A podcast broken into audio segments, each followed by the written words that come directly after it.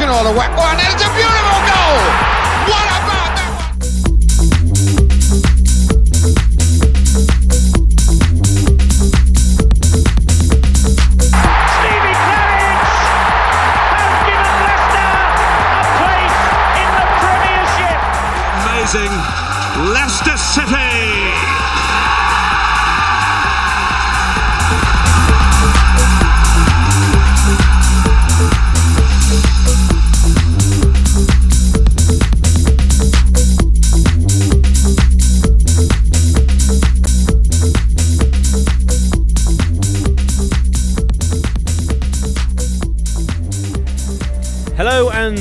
welcome to For Fox's Sake. My name is Pete Selby.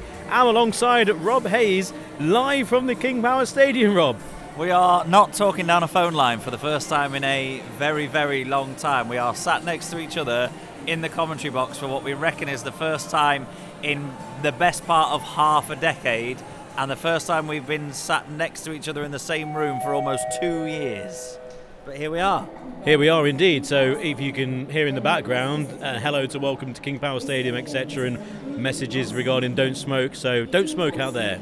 Don't smoke in your seat. If you're caught smoking in your seat in the concourses or toilets, anyway. So basically, you've got the noise of the King Power Stadium in the background for our home game against Preston. But of course, we're put in for Fox's sake first. So we're doing the podcast before the game, and the plan is to then do a little bit at half time and then maybe after the game as well. So that's kind of the. Uh, the, the, the scene here. So at the moment we have uh, the goalkeeping coaches and the goalkeepers out on the field of play and a smattering of people uh, around the King Power Stadium. But uh, Rob, we're on the back of a very good win uh, against Blackburn Rovers, um, to which we ended up scoring four goals. I actually missed the final uh, two of them. Yes, I was on the Marco Simone course in Rome watching uh, the Ryder Cup, the singles day. That was amazing, and I tried to keep abreast of what was happening uh, at uh, Ewood Park, and I just about got it.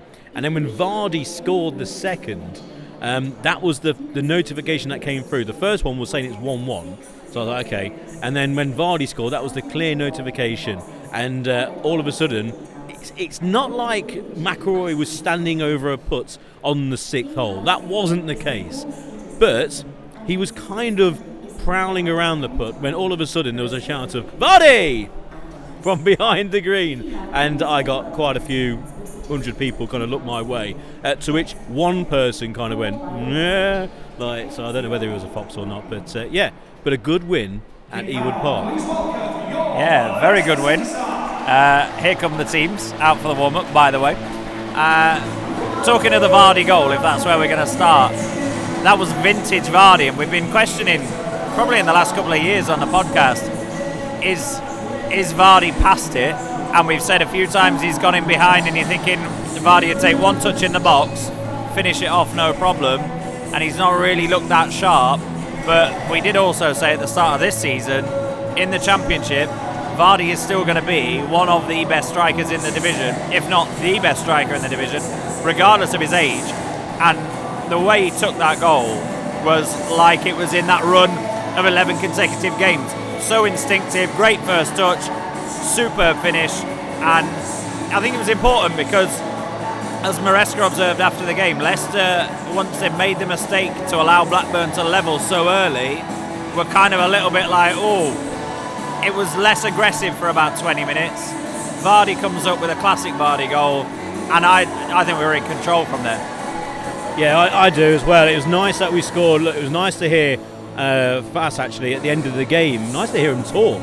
It's uh, I don't think it's the first time I heard Faes actually say something, and uh, I got a, a very loose impression that he just sounded really up for it as well, really up for. I, I don't know whether it sounds silly or whether I'm just completely imagining it, but in his first few sentences, the way he spoke, it sounded like I am bang up for winning this league, and that's why I stayed here. Now, maybe it's because a, move never materialised everywhere anywhere else. That's probably the case with a few of the players, but it doesn't matter. That's been and gone. He sounded well up for it, and the fact that he scored his first goal, excellent. Um, the transformation of Wilfred Ndidi into this ball playing number eight, uh, I, I think it's just going to be amusing all year. Because let's face it, it's not going to work in the Premier League. We're going to need better players than that, but we're not there yet, so we might as well enjoy this chaotic Wilfred Ndidi in this position. But you have to say it was a fantastic ball across for Vardy, First of all, picked out by Fatawu with his pass down the down the, the line. Thoroughly, thoroughly looking forward to him this evening. Uh, but that's a different matter. But it's it's another example. It's another. I seem to remember last time actually I was holding the microphone in this way. Is when I was at the Blind Football World Cup, and I was I think I was saying a few episodes ago that I, I, even know Wilfred Ndidi might do some good things. I think it was on the back of the, the goal he scored at Burton. He might actually do one or two nice pieces of skill, nice finishes, but I still don't think that's the player or that's the position for him. I, as time goes by, I, I, don't think it really matters in this league because you've got a very happy Wilfred Ndidi playing in a very happy and at the moment team that's winning so all of a sudden, he's going back into the form that we saw years and years ago. He's, t- he's the player that he was, but in a different position. So yes, he's he's slightly all over the place, but it's working purely because of what we said at the start of the season. Some of these players are just genuinely better than the majority of this league. Yeah, and what they've also done is that Ndidi is clearly one of those that's bought into the system and bought into Maresca and what he's trying to do. And indeed, he like you can tell by his face that he's just he's enjoying being at Leicester. He's always enjoyed being at Leicester. He likes it here, and he said, "Look, if I can learn something new off this manager and learn how to play a slightly different position, then great." And let's be perfectly honest. Yes, we talk about Wilfred Ndidi and saying uh, this man is first and foremost a defensive midfielder. The amount of excellent tackles he's put in to stop counter attacks, aerial battles, the amount of time he sticks out one of his long legs and, and, and stops the opposition from getting into our defensive third uh, over the years in Leicestershire is like you couldn't count them. But at the base of the midfield in this system, you wouldn't trust him there. You wouldn't trust him there as far as you could throw him there. You've got to play him in this number eight role because his physical attributes are largely better than his technical attributes, and he is being asked to get up and down and up and down. And you've seen towards the end of some of the games that he started, he's been absolutely knackered because he's given everything to it. And one second he's on the edge of our box, the next second he's in their penalty area or, or flashing that ball across for Vardy. And in the championship, he is going to be one of the best midfielders, despite the fact he's only eight games into or nine games into this particular version of himself as a central midfielder. It's just great to watch. It's fun to watch, isn't it? I did wonder how long it would take you to get Fatawu in as well. I'm surprised you didn't mention him when you talked about the fast goal and it was a uh, Fatawu cross for it in the first place. But uh, is he still the best player ever to wear a Leicester shirt? I don't say the best player, but it, uh, his, his, upward curve is still it's still going upwards. It's everyone has seen now, haven't they, that this guy has an awful lot of quality, and we're waiting for that one game for him to properly explode, score a couple, and just really stand out. But what he's done so far, he's still doing what I said in the very first, what, 40 minutes or uh, 40 minutes plus one game, where everything he does seems to be accurate. Whether that's a dribble, whether that's a short pass, whether that's a crossfield ball, or whether it's uh, being in the right place at the right time and playing the easy pass, or not playing the easy pass, playing the pass that he should have done for the Ndidi goal, uh, for the Ndidi cross for Vardy. That was, yes, it was a good pass, but it was the obvious pass, and it was to perfection. So again, it's that it's that accuracy, it's that to perfection that I'm you don't get that with wingers. Wingers are meant to be unpredictable and occasional flashes of brilliance, and occasionally they might not fall over the ball but try something and it doesn't quite work because that's what you want from wingers. You want them to do the unexpected, and occasionally when something comes off, if someone does a step over, that's what you'll remember, not the three times they tried to do something prior. But somehow we've got this winger who never really concedes possession, but not also is one of those stuttering wingers who decides to not actually take on the fullback and just pass the ball backwards. That we've seen countless of them over the years at King Power and also uh, just generally in football, especially at this level. And so and we're looking at the team news now, and we've got more and more injuries in the squad, more and more injuries in the first team, but yet I'd say that's probably our strongest team that we can put out. With Coady coming in for Vestergaard, uh, Faes at the back with Pereira. There was rumours maybe that Pereira wouldn't be playing. It would be someone like Hamza Choudhury. Winks Ndidi, Dewsbury Hall, Fatawu Vardy, Mavididi. I, I think it's pretty hard to say that that's not the first team for Leicester at the moment. Yes, Vestergaard aside, but when you're suspended, you're suspended. Yeah, and we always we talked the last episode about when and where does Coady fit back in, and it's almost perfect for him that Vestergaard is suspended, and it's the perfect way for uh, Maresca to get Coady back into, well, to get Coady into the team in the championship really because of his uh, competitive debut not coming till till uh, Anfield because of the injury. Uh, a lot of people talking before the game would, would there be a lot of changes to the team because the last couple of midweek games there have been. But your thing is, you're off the back of a 4 1 win against Blackburn at the weekend. You're playing as, as currently the second place side in the division against the third place side in the division, who are also smarting from a 4 0 defeat at the weekend. The changes have worked so far in, in many ways and shapes and forms, but at some point you've got to trust these players to put together a run of a few games in a row. And yeah, there won't have been a lot of training uh, occurring between uh, the weekend's game Sunday and, and tonight, Wednesday night.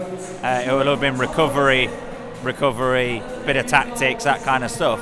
But players, I'm sure, would be would prefer to be playing games. And somebody like Fatawu is going to have his best game in Leicestershire when he's getting regular minutes and when he's getting consistency. The midfield three are well established as, as the first choice midfield three. Uh, the defence is as it could be, as it as it must be, because Doyle's out and Justin's in there. And then Vardy over Iheanacho, I think, is, is a natural choice. Uh, he'll probably get less minutes tonight than he did against Blackburn, uh, particularly if things are going well. But you, you also look at the bench and you think nobody's batted an eyelid at any point this season when those players have come in. And I said to you when we got here, I looked at the back of the programme, and the Preston squad, in terms of those who've got squad numbers, is bigger than the Leicester squad, which surprised me because I thought we had one of the greatest squad depth in the in the division. But you look at the bench, Cassidy I think is a bit of a luxury player really, but Albrighton part of the leadership team. Iheanacho, uh, natural goal scorer. Souttar's now back in the fold after starting against Liverpool. Choudhury's captained the side and has been trusted in the Ricardo Pereira role. Daka's reappeared from nowhere. Akgun's not as bad as I think we thought he was a few weeks ago. I'm not saying he's great, but he doesn't look as bad. Marçal's back after doing a couple of good games for the under 21s and finding himself out of it. So like, there will be changes tonight during the game, but it's he started with the strongest team, and that's that's a statement of intent against Preston. Absolutely, and uh, the last word you say against Preston, the next game this weekend at home to Stoke, a very poor at the moment Stoke side who are being turned over. Now I know you can't. I'm not saying that they play the best team here, and then on Saturday they'll make changes.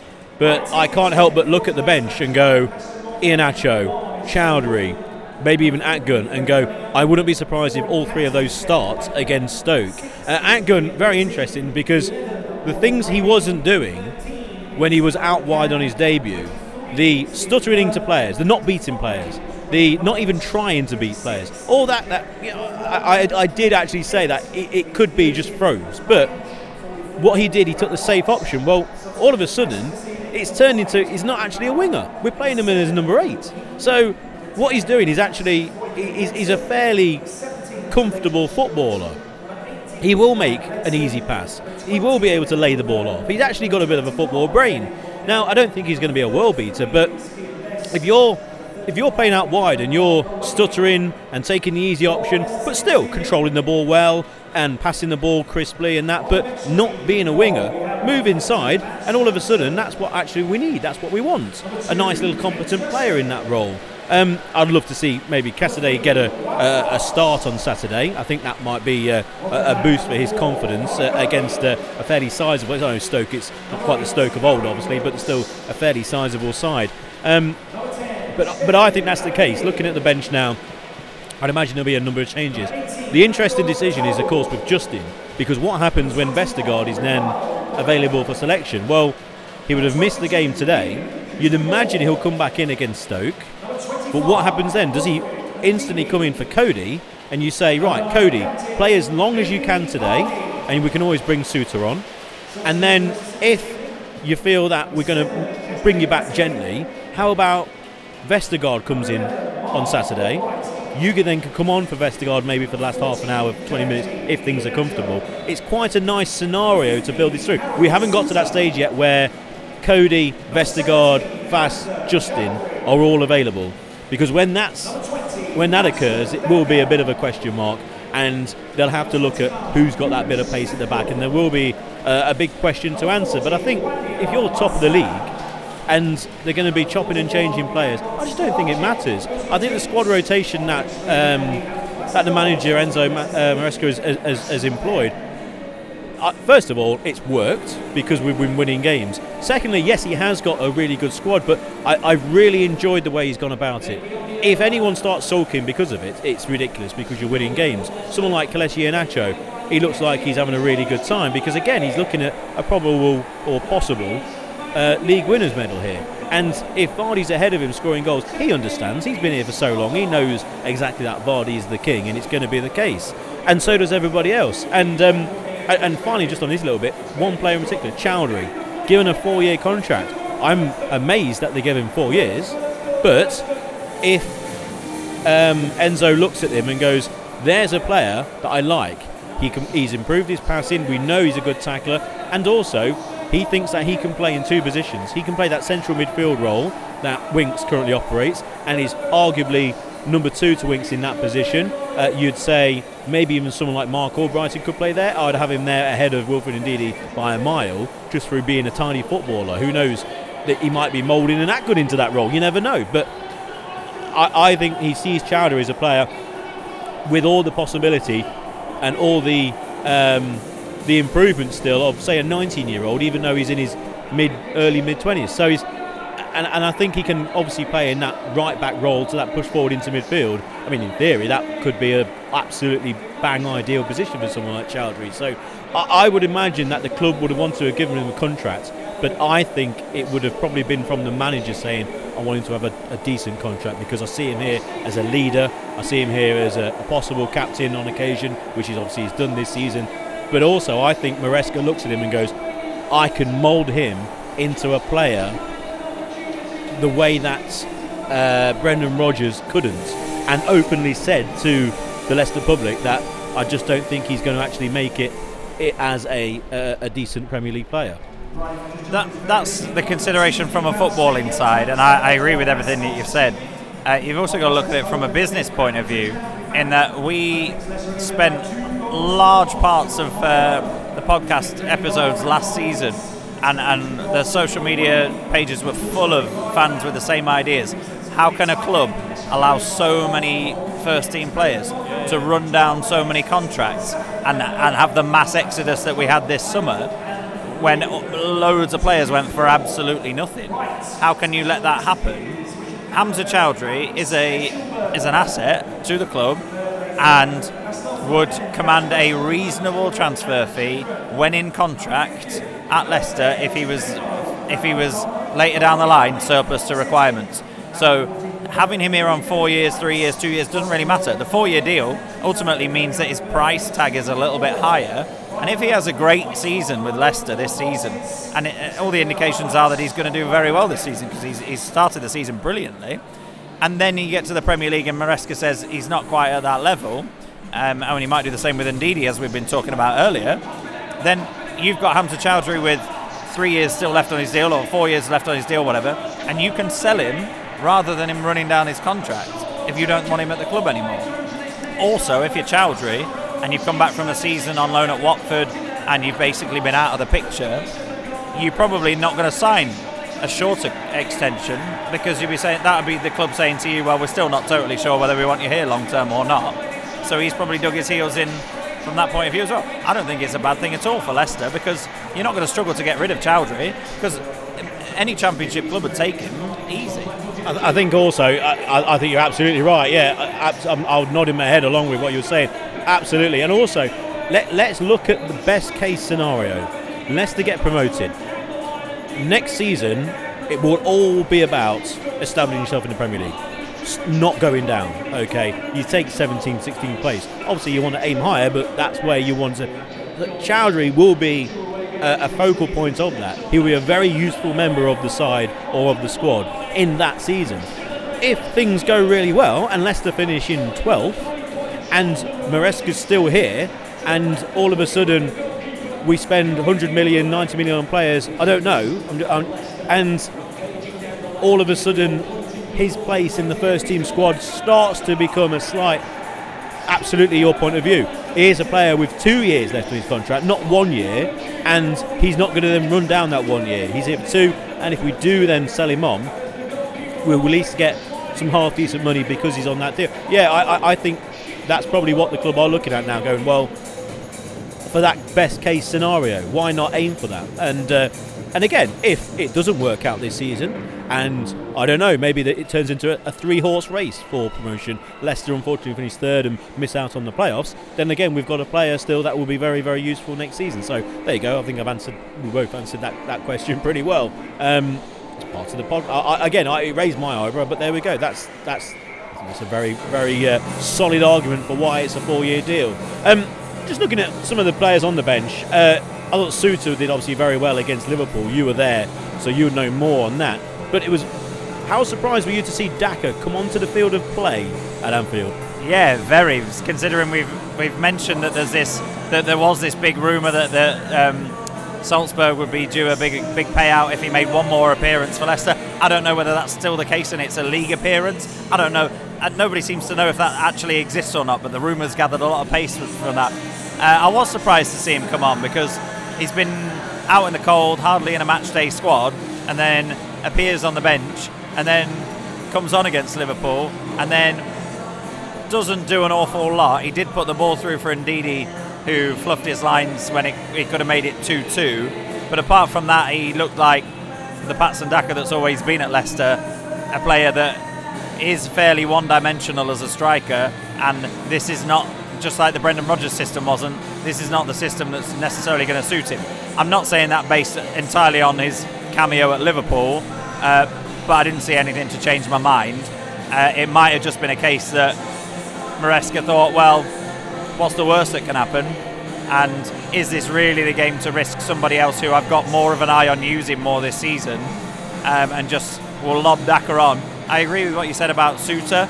It's clear that he's he was similar to Daka, out of the picture first few games, not really making a match day squad, but his attributes are heading the ball away, being strong in a tackle, and I still think he's tidy on the ball. He's not quite as good as Vestergaard, but he's still tidy on the ball. He's not just a head it, kick it kind of defender.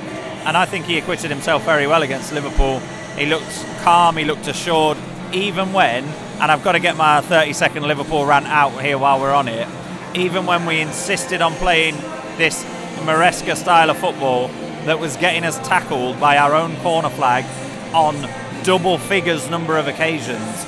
I, I, I got I got a little bugbear about what Maresca said post match there. He said that he was he, they came here to try and play face to face with a Premier League opponent and still play our way.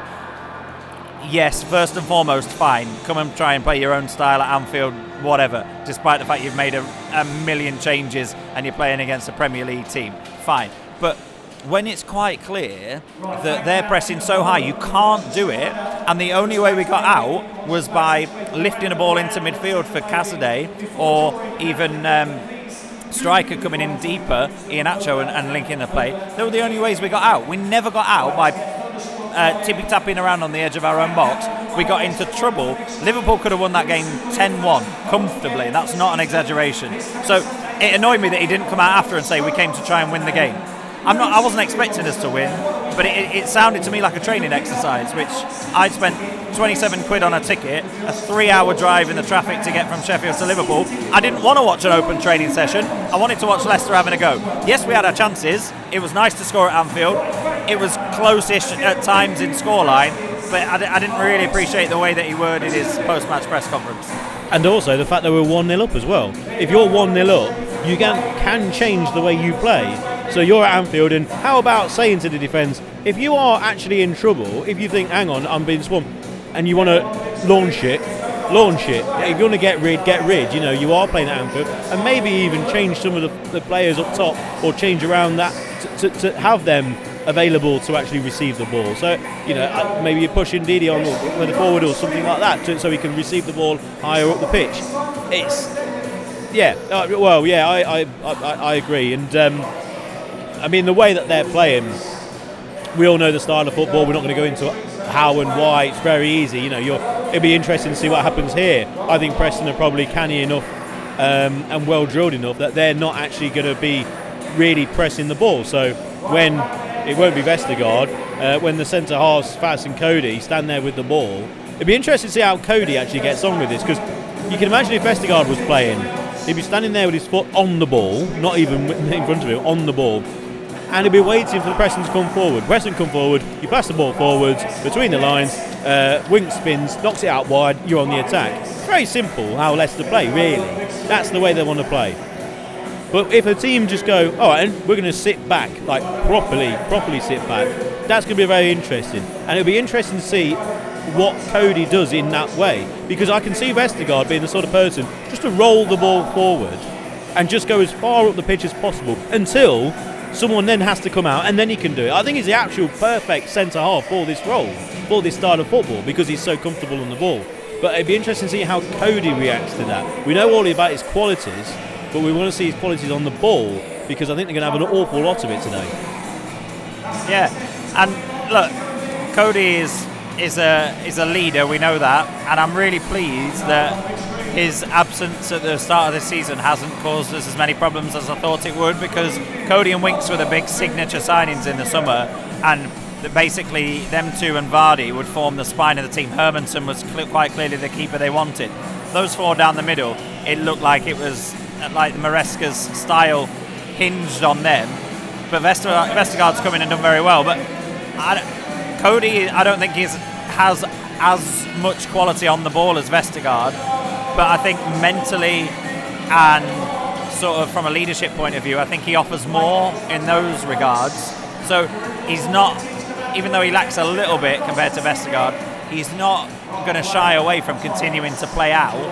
And I also think Preston are going to come and have a bit. I know they, they, they quite often retreat into sort of a 5 4 1 out of possession, but I don't think they're going to do that and get super deep against Leicester. I think they're going to come and want to to be competitive a bit higher up the pitch. But yeah, it'll be an interesting one to see uh, how Coady fits in. Yeah, it will be. Uh, I think Winks has been just exceptional so far this season, and, and, and it really has worked. And I don't know when uh, we, we obviously don't do it on this podcast, being at the ground, and we don't do it while things are going really well at the moment. I think if we're so far clear or right up there, it'll come to a, a, maybe a, a, a midweek podcast in between games, international week, when we could discuss someone like Vestergaard and go, what went wrong when he signed? What actually happened there? Like, how can players turn around their form so clearly? Is it is it due to them? Is it due to the manager? Uh, is it due to systems, or is it just part of everything? You know, that's something for another day. But I think Vestergaard has been exceptional this season. And again, I, I think as a ball-playing centre half, well, he's one of the best that I've seen in the Leicester shirt. He really is. And when you throw in his size, and when you throw in the blocks that he does, it, that that kind of old school defender that, that you want, you want your centre half to be able to do that. It makes so much more. It adds so much more to a team when you have that. Of course, if you're that size as well, we know you're going to get that from Bash. You know you're going to get it from Coady. You you want the opposition to be warming up at the King Power like they are now, looking over and seeing the centre halves going. They can play. They play in this Maresca way, but also they're three big lads who throw themselves in front and win everything in the air. You got Vestergaard alongside Faes and say Coady in about three. That's a very tall defence, very powerful, very aggressive, and you just don't want to play against them. And and also, dare I say, a defence which, if I know in this kind of system they, they play, might well hold their own in the Premier League against the majority of the Premier League. Yeah, the, the argument there is that when you start getting turned around by teams, because naturally you're going to have less possession in the Premier League than you are in the Championship. Defenders don't like facing their own goal, and I think Vestergaard is probably the worst player in the squad to have facing his own goal in terms of chasing a through ball because he lacks so much pace. So naturally, I think that their roles would change and the shape of the team would need to change a little bit, and those kind of things would be exposed. I think they were in the first game or two. Vestergaard um, against Coventry, I watched him his turn in circle and his turn of pace, and Coventry got in behind a few times. And I thought, if this is the story of our season, then Conor Coady needs to make a miracle recovery. But Vestergaard's very much settled in.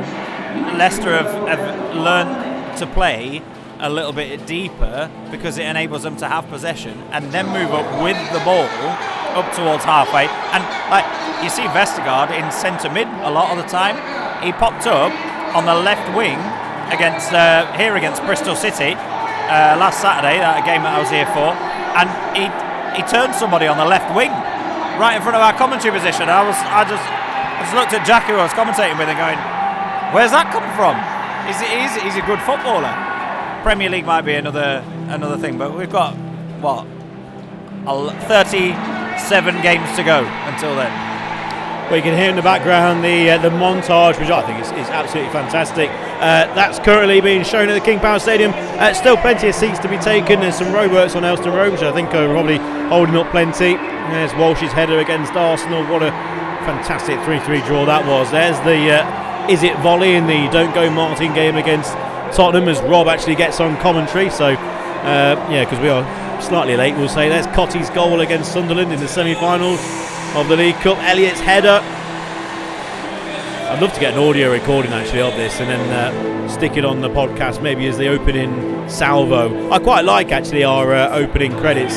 It's uh, it's quite emotional, you know what I mean? It's uh, there's Nalis's volley against uh, was it Leeds, weren't it? There's uh, a header by Steve Howard in League One. That was against Leeds, I think, as well. Lifting League One. Who lifted the champion? Who lifted the League One trophy? It was Matt Oakley, that's right. Well done if you got that. There's Wood's volley against Burnley in the Championship. I was right behind that goal in the away end. And we go through all the way through to the Premier League. It's Cambiasso, etc. Anyway, that's what's happening at the King Power. The teams are now uh, walking off. Leicester are in the changing rooms already. Uh, the red shirts of Preston, they're making their way off the field of play. So we'll be back at half time. Hopefully, Leicester are in front. And that's it for the first part of the podcast. So uh, we'll uh, enjoy hopefully the first half, and we'll be back at half time with our views on the first half and uh, much more on this uh, special live-ish episode of For Fox's Sake. There's Albrighton scoring against Sevilla. I'll stop going through that montage now. See you at half time.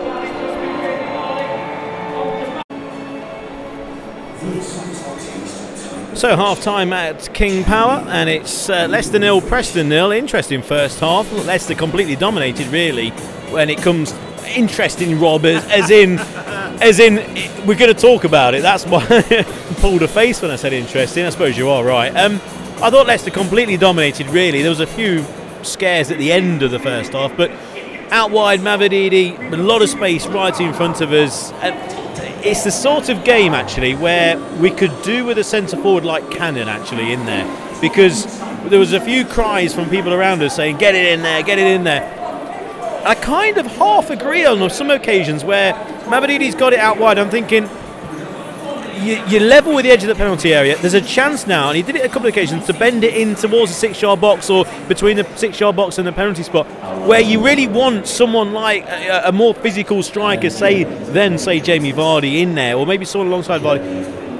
It's got that feel of the game where something like a, a, an easy cross like that can bring a goal. They're a very well marshalled team, are Preston. Very solid. I thought Potts has been very good, the fullback, the right back, but it's been all Leicester. They've, they've failed to have that killer pass to get through this defence. But when, when you have a team set up as well as Preston, it's going to take a special ball to do that. Of course, Leicester have it in them, but I'm not saying lofted into the penalty area, but I think a, more physical striker could have been advantageous to Leicester in that first half. Yeah, I totally agree with you. And the, the other thing that you've got here is you've got Dewsbury Hall and Ndidi playing in those advanced midfield roles. They're the players expected to get beyond Vardy and it's neither of them. It's not their natural game. You know, if you had a, a midfielder, and I'm, I'm only, it, comes to the top of my head, it's just because I was here the other week for Bristol City. You have a midfielder like Andy King. How good was Andy King at timing those runs into the penalty area to be on hand to get some quite often close to double figures, if not double figures, right? Leicester have had three balls in this first half gone across the six-yard box Two of them Vardy's put across there, and nobody has has busted a gut to get beyond the Preston defence because Vardy's the only player that in, in the squad that is that is sort of designed to do that really. And then the other time, Vardy was in the box trying to get on the end of the ball across the six-yard box. He'd attacked the near post, and nobody had gone in behind him at the far post. And I've seen it in post-match analysis of lots of other games where the ball's come across, Vardy's made the near post run, he's not making a connection, and either Ndidi or Dewsbury Hall are just kind of loitering somewhere near the back post, but not gambling on those final couple of steps. And, and like you say, a striker that's used to playing high on the last man, like Cannon, would make a difference in a game like this because Leicester have created the chances, just haven't got anybody committing to that final push. Like same with um, Mavididi coming in around the back post, getting on the end of a Fatawu cross. Poor decision making to try and cu- cushion it back. Fatawu's not got himself in the other side for a Mavididi ball across the penalty area yet. So it's almost like all this neat stuff. Paul Preston side to side, get to the penalty area, and it's kind of a bit like, then what? That's the next question. That's the thing that they've got to solve in the next 45 minutes. Yeah, and, and also the, the way I said loft the ball into the penalty area.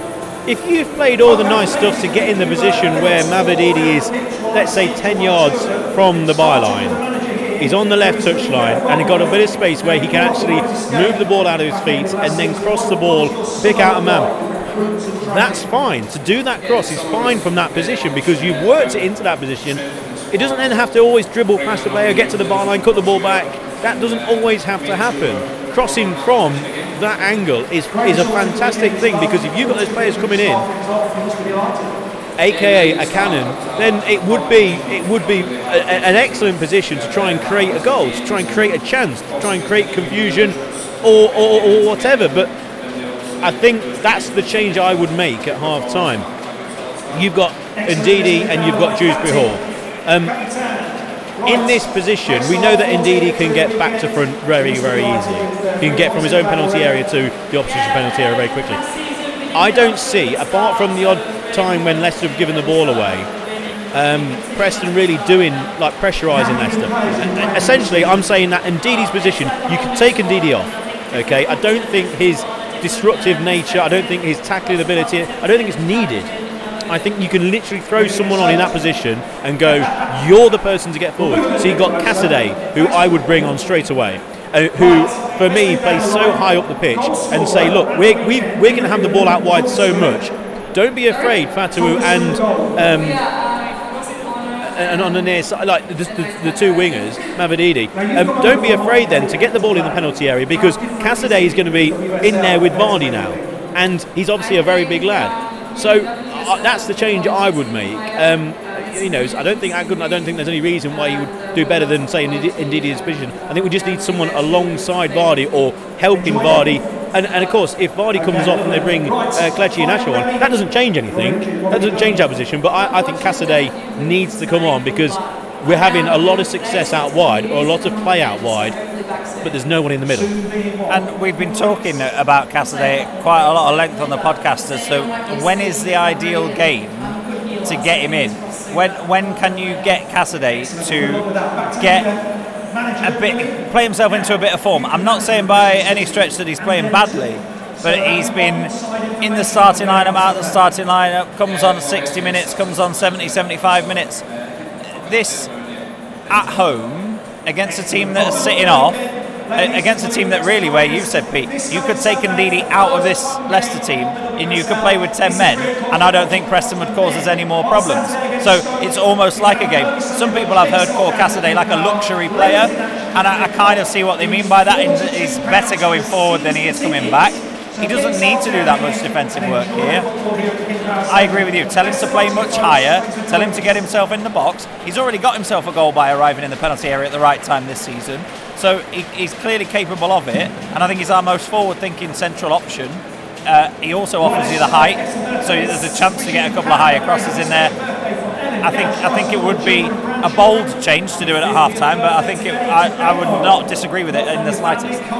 Yeah, you look at the defence and you look at Faes, you look at um, Coady and Justin, and quite often Winks will have the ball, and, and Winks is playing this game with his slippers on, and he'll have the ball in the middle of the park, and they'll come forward, and you're looking behind him going, well, we've got those covering players. Like, I'm not saying we, we need to get rid of one of them, but in theory we could do because Uh, the way that Preston are playing, I know they've caused a few problems on very rare occasions. I think again Potts has got forward down the right really well. He had a good strong challenge, and he's got. I quite like him actually as a fullback, the right back.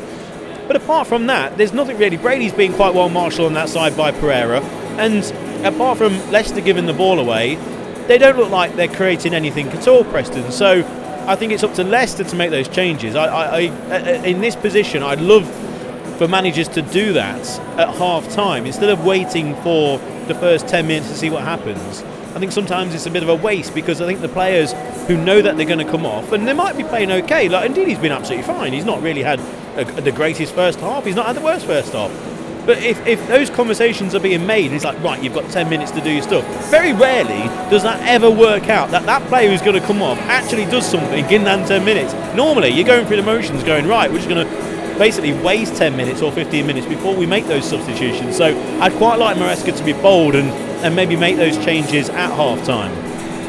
Yeah, and Maresca, I think, said in one of his pre-match press conferences that he was going to that this game would not would, would be won in the last 20 minutes, and we have seen this a few times this season already, where the first half has almost been like a, let's move them around, let's probe a little bit. If we can get a goal or two, great. But look how many late goals we've scored this season so far, and it's quite clear that the intention here is to is to keep the ball for long periods of time, tire pressing out, keep pulling them left to right, forward, backwards, keep the ball, and then start to turn the screw as the second half goes on. So for that reason, I think I might have talked myself out of seeing a half-time change because he's he's clearly said that he's going to wait until the last 20 minutes to try and win the game. I understand that to a certain point, but it hasn't done an awful lot to inspire everybody in the first 45 minutes. I wouldn't say. There's been a few times where a Leicester player has had the ball and has considered a forward pass, and you can see that they've considered a forward pass, and we're right near spectators here in boxes and away to our left in spectator seating, and you can hear people going, "Come on!" as if to say, "Play that forward pass, try that forward pass." There was a time when they did it completely un- unnecessarily when Coady had the ball in the centre circle. Well, I know, I know why. Go on. I, I, I now know why. Because the people behind us are actually, uh, they are the friends and the father of a former landlord of my local, the Pied Bull in Shepshed, and they're a family of Derby fans. So they're they're here watching watching some good football for a change, and um, so they're used to just chucking the ball forward. So this kind of football is quite foreign to them. Actually, they have no idea what's going on. So were, I just had a quick word with them. They were, they were talking about the wedding and all that sort of thing. So yeah, they're Derby fans. So if we hear anything from behind us, anything agricultural, not only are they farmers, but also they're Derby farmers. It is. It, uh, the point still stands though that every game this season I've seen a Leicester player turn down a slightly higher risk forward pass to come back, recycle, start again. And I totally understand. You don't lose football matches if you've got the ball, right? You can't you can't concede a goal if you've got the ball. So I do get it. Our possession stats are higher than I'm sure than anybody else's, and our goals conceded are lower than anybody else's because nobody gets the ball off us very often unless we give it to them on the edge of our own box. But there are, me included, fans inside this stadium and watching and listening at home who want the midfielder to turn and try an earlier, more probing pass because Preston, like you said, very well organised. Leicester have got beyond their midfield line once, and that was on a counter attack.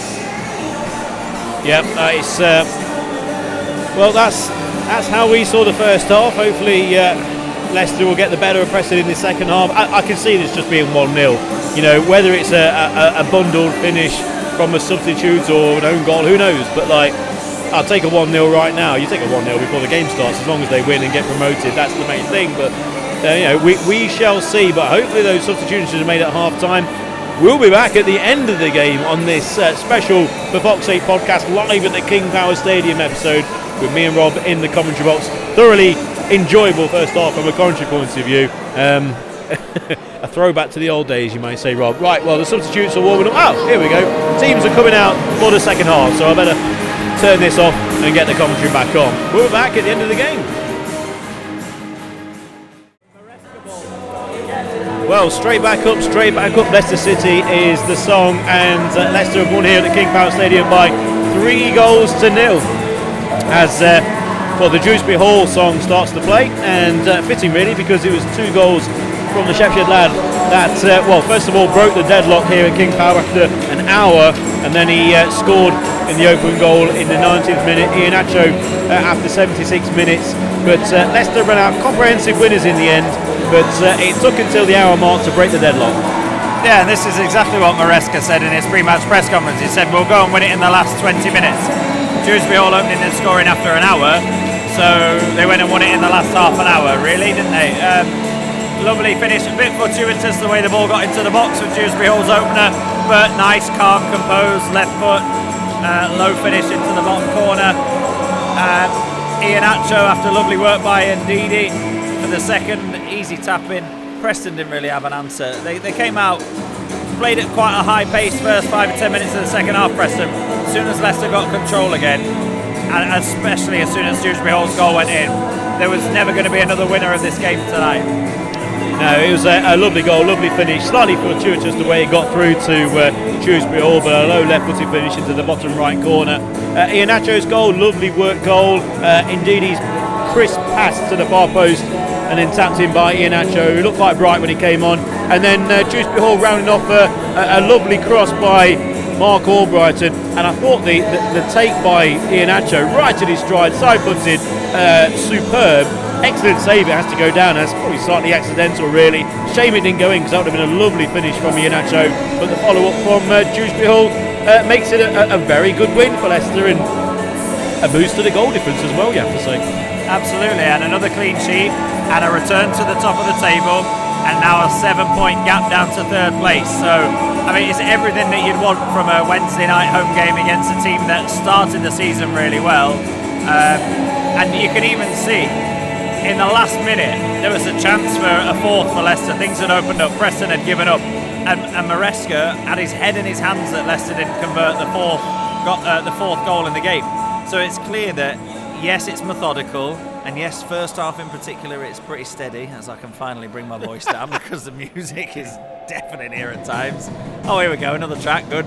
Um, but but in the second half, Leicester up the pace, up the intensity, up the intent as well. There were many more forward passes in the final third in that second period, and it just shows the kind of football that Maresca wants to play. It's almost like do 45 minutes of this, maybe 60 minutes of this, and then do the final half an hour because we're unlikely to concede because we keep the ball so well. I think at one point the possession stats came up on the big screens here at the King Power at 75%, which is just a ridiculous stat to have. I know Preston was sitting off, but it's it, it was comfortable. Uh, it was enjoyable after half time. Didn't really enjoy the first half, to be honest, but here we are, 3 0 winners. Yeah, 3 0 winners. And you, you'll see the result. And, and to be honest, and, and I know we're talking about another side here, Preston, who have done well, but eh, I mean, they, they were a typical championship side, you have to say. There were one or two good performances. I thought Potts, the fullback, had a really good game, Brad Potts. Um, by far their standout. But uh, they didn't offer a lot going forward. Leicester just by far the dominant side. And if they scored an early goal in the first half, it could have been a really big score here. You know, if the game got opened up more because Preston would have had to challenge Leicester, they would have been told to do that by their 3,000 fans. And eventually, when they did, it opened up. Um, so yeah, still a few question marks about that first half. But again, you look at you, you've won the game 3 0. You're back at the top of the table, and uh, well, I think in the uh, in the volume of the King Power Stadium, which is now rapidly empty, I think it's time for us to, to actually go back outside of the King Power and discuss the players in maybe more detail, give our man of the match quick thoughts before the weekend as well. Right, back outside of the King Power Stadium, so uh, a slightly easier record as me and uh, me and Rob walk away from the King Power. So, so Leicester win by what three goals to nil and fairly comfortable at the end as we walk down the back of the East Stand away from the Memorial Garden and still fans using the clappers and cars all lined up. It's going to take an age because there's some horrible roadworks on Aylestone Road, I reckon, isn't it, Rob? Absolutely. That's why I uh, I got stuck in them on the way here, but I got in nice and early, so there wasn't really that much traffic. But I am not. I didn't park there. I parked near Saffron Lane, so I'm going back up Saffron Lane. There's, there's a traffic and travel update for you. Yeah, I've got. Uh, I'm in the British Gas, so I'm going to be uh, going to be an age. It's going to be tomorrow, but uh, but never mind. We're on our way back, and uh, yeah. So let, we'll just go through some of the players. Well, we'll go through the team individually. I mean, the goalkeeper had nothing to do, so I don't think it's even worth. He made one save dive into his right, which uh, I think took a deflection. So yeah, but he didn't really have anything to do. Uh, and and the defence, I suppose, really as well. I mean, Coady coming back to match fitness. It's perfect game, really. There was a, a tackle late on. Um, I think it was from Woodman, the uh, the substitute, which was a bit naughty, really, to be honest. It, uh, you know, again, him and Ricardo went down on a couple of challenges, and he thought, oh dear. But um, perfect game, really. Didn't have to do an awful lot at all, and again, just getting 90 minutes under his belt is a is a great thing. So, so that's uh, Coady. Um, I thought Faes was very good. Um, probably the one defender to get forward the most, um, as you would imagine, on the right side of those of that back line uh, and did very well when doing so. Yeah, what I liked about Faes was that he was. I think Coady was a little bit laboured at times, and that I mean at the base of the three defenders, that's what he kind of has to be.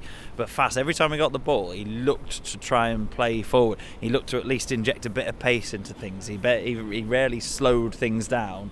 Justin did a bit of the same on the other side, to be fair to him as well, but.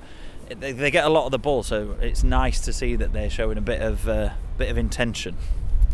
Yeah, I thought Justin was. Um, it, it, was it was good today. I mean, end of the day, didn't have an awful lot to do. Um, tackled on occasion. When you're caught on the touchline, you're going to occasionally lose the ball, but uh, didn't really get forward. I suppose is the main thing. But again, he's not in that position to because he's in that back line to be the kind of the, one of the anchor players to be just in case they need that pace at the back because Ricardo is going to push forward and Ricardo was essentially a central midfielder it was three at the back really for Leicester um, and I thought Ricardo was um, was decent in midfield. I thought he was going to get taken off actually for um, for Choudhury, but uh, carried on, and uh, I think had a quietly efficient game um, alongside Winks, who, uh, well, he, he, I've said a few times, played with his slippers on really. Very accomplished performance, and in this sort of game, he just shows that he is a level above this, isn't he? Yeah, I think I saw him misplace two passes in an entire game, and when you see the ball as often as he does in the game, two out of I mean, I'm sure Opta are counting it somewhere, but two out of hundreds of passes, nothing really. I think one loose touch, two loose passes, everything else. He's he's like the metronome that keeps Maresca ball ticking, which is why he's such an important player and why he rarely misses out. Because anybody else you put in there doesn't quite do the job in the same way. So he's very important to Leicester keeping the ball moving. Um, doesn't take too many risks, which you know some people like, some people don't like. I'm still on the fence with it, to be honest with you. But he, I mean, he's a he's a classy footballer. He's a Premier League central midfielder playing against a Championship team tonight in Preston. He made he made them look very, very average. Yeah, I think he's an absolutely perfect per, uh, player in that role. Absolutely perfect. Um, and also, I think he can play that role in the Premier League. So, uh, yeah, very happy. And then you just go forward. I thought Dewsbury Hall interesting. Dewsbury Hall and Ndidi um, and Ndidi, I thought was going to be replaced. If we had to replace someone at half time, like we said, maybe Casadei coming on for him if we were kind of panicking, wanted to get someone forward, you know. But uh, Ndidi, in the second half, I thought he started the second half actually really well. A lot more impetus, a lot getting forward more, and um, and also then that uh, crisp uh, side-footed pass for them for for Kelechi Iheanacho's for the second goal. So yeah, uh, uh, he made a an impact with that pass uh, in a game where he didn't really, you know, I say he didn't really have an impact overall, but he still made a telling contribution. And I suppose Kieran Dewsbury Hall, you can say exactly the same. I thought first half quite disappointing, really. Actually, I think probably below average uh, for him and and for this Leicester performance. But then in the second half, scored an excellent goal uh, with his left foot. There was a few opportunities where he could have pulled the trigger maybe with his right, but decided not to. And um, but yeah, you know, he broke the deadlock um, I don't probably think it's enough to give him man of the match scoring the two goals, and then of course followed up the uh, the with the second goal, Leicester's third. Um, but uh, yeah, probably a, a, quiet game really, even though he scored twice. Yeah, which is a strange thing to see, uh, especially if you looked at it afterwards. If you didn't see the game and you saw the fact that he was a double goal scorer, but I think it was Preston's shape that made it difficult for him to get involved in the game. And Ndidi was peeling really wide on the left uh, and you and I spoke about maybe Dewsbury Hall might have been better off trying to take up those spaces. So it's on his left foot, and he has a bit more time on the ball because he's a better technician than Ndidi in many ways.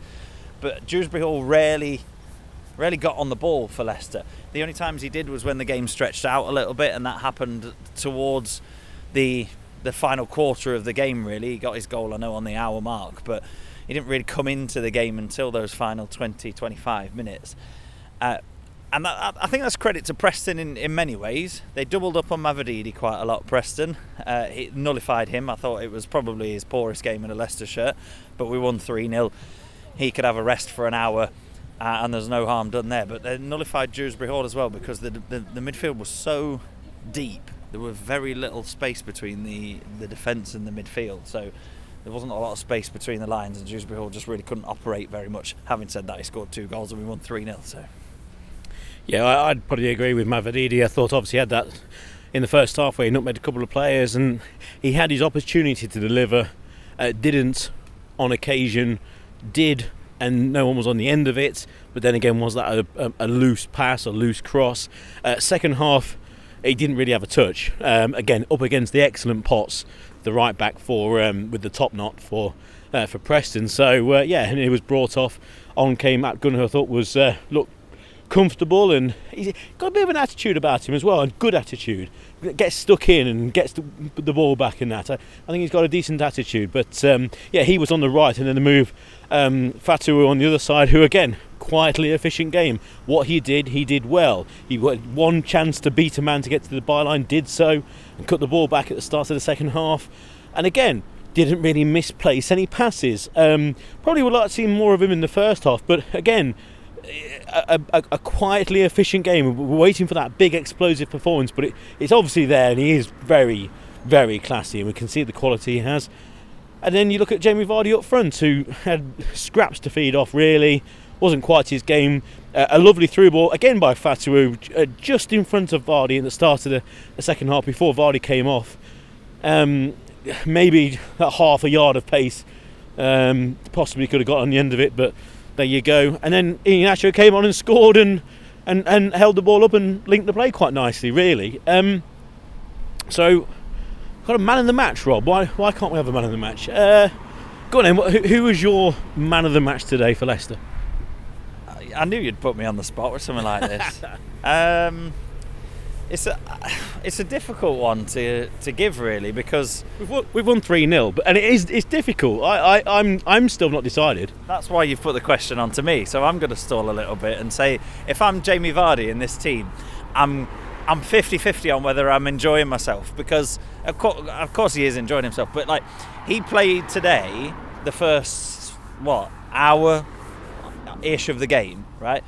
Like you said, scraps to feed off Leicester had no intention of putting him in behind really very often at all. But he knows he's got to do a job. He's wearing the armband, he's leading the line, he's looking after the ball, he's linking the play.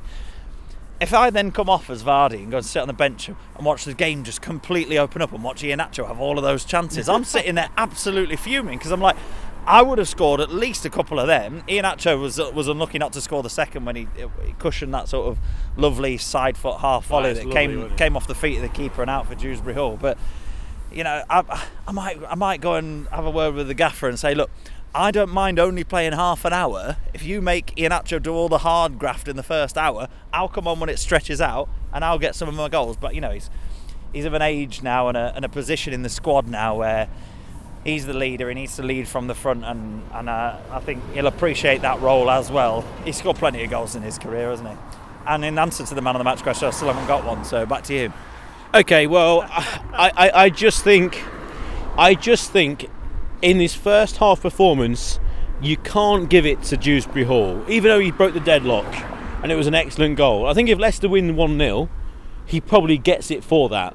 But because they didn't, I think probably Winks is the man of the match because in this sort of game, I know he's the best player. He's a very good player, but he he played very well and he hardly gave the ball away. He was the linchpin of the side, and I think without having Vestergaard, he had the ball more often. I think Vestergaard would have had the ball an awful lot, and it possibly could have it possibly could have got a little bit more stagnated if Vestergaard was playing it almost because he would have been able to put his foot on the ball unlike Coady, and then try and start the play instead of passing the ball forward for Winks always like they did. I, I like that more. I like giving Winks the ball more.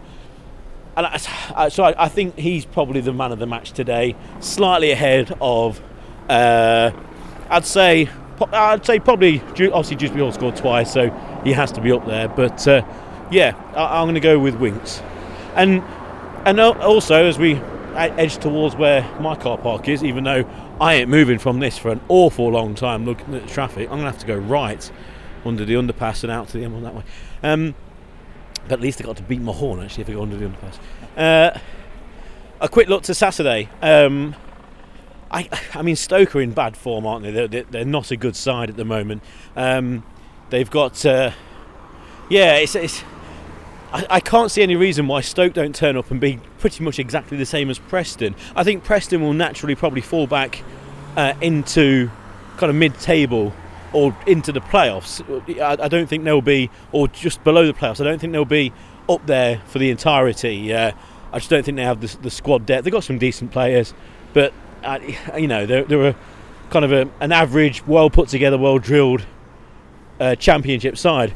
And I think Stoke are an average with some decent players, but at the moment not quite well drilled uh, championship side. So, and and also very low on confidence. So, I can't I can't see any reason, Rob, why Leicester can't go and do exactly what they did tonight, and it's probably in the same format, maybe even nil nil at half time, and in the second half win. I think you'll see exactly the same pattern of play. I think uh, it's likely that there'll be a few changes because a lot of players played tonight who played uh, at the weekend as well. Uh, and you'll probably look at that and think Stoke right down the league, only three wins all season, back to back home games for Leicester on the back of uh, a 3 0 tonight, another full house. I, I can see it going exactly the same way. I can see the first half being pretty steady, one goal maybe if you if you're lucky. Uh, I'll tell you what, I've been impressed with the clean sheet. And I don't very often predict Leicester to have a clean sheet because there's every single game, there's at least one occasion where the ball's given away in or around our penalty area just by the insistence on passing it around. So, what I'm going to do is make things more exciting by predicting a clean sheet because that means that they won't get one and then there'll be a bit more jeopardy in the game. So, but I can see Leicester scoring f- four goals past Stoke. I'm going to go. I'm going to go four-one and Leicester to stay top of the championship. And I, I tell you what, let's make an early punt on Leicester not falling off the top of the championship from here on in. How about that? Here we go. That's what I like to hear. I- Give me some odds on that. Uh, Well, I'm um, I'm I'm going to go for a home win. I'm, I tell you what, I'm going to go for back-to-back three 0 wins, um, and I'm going to go for um, a nil-nil half time. So nil-nil half time, exactly the same as today.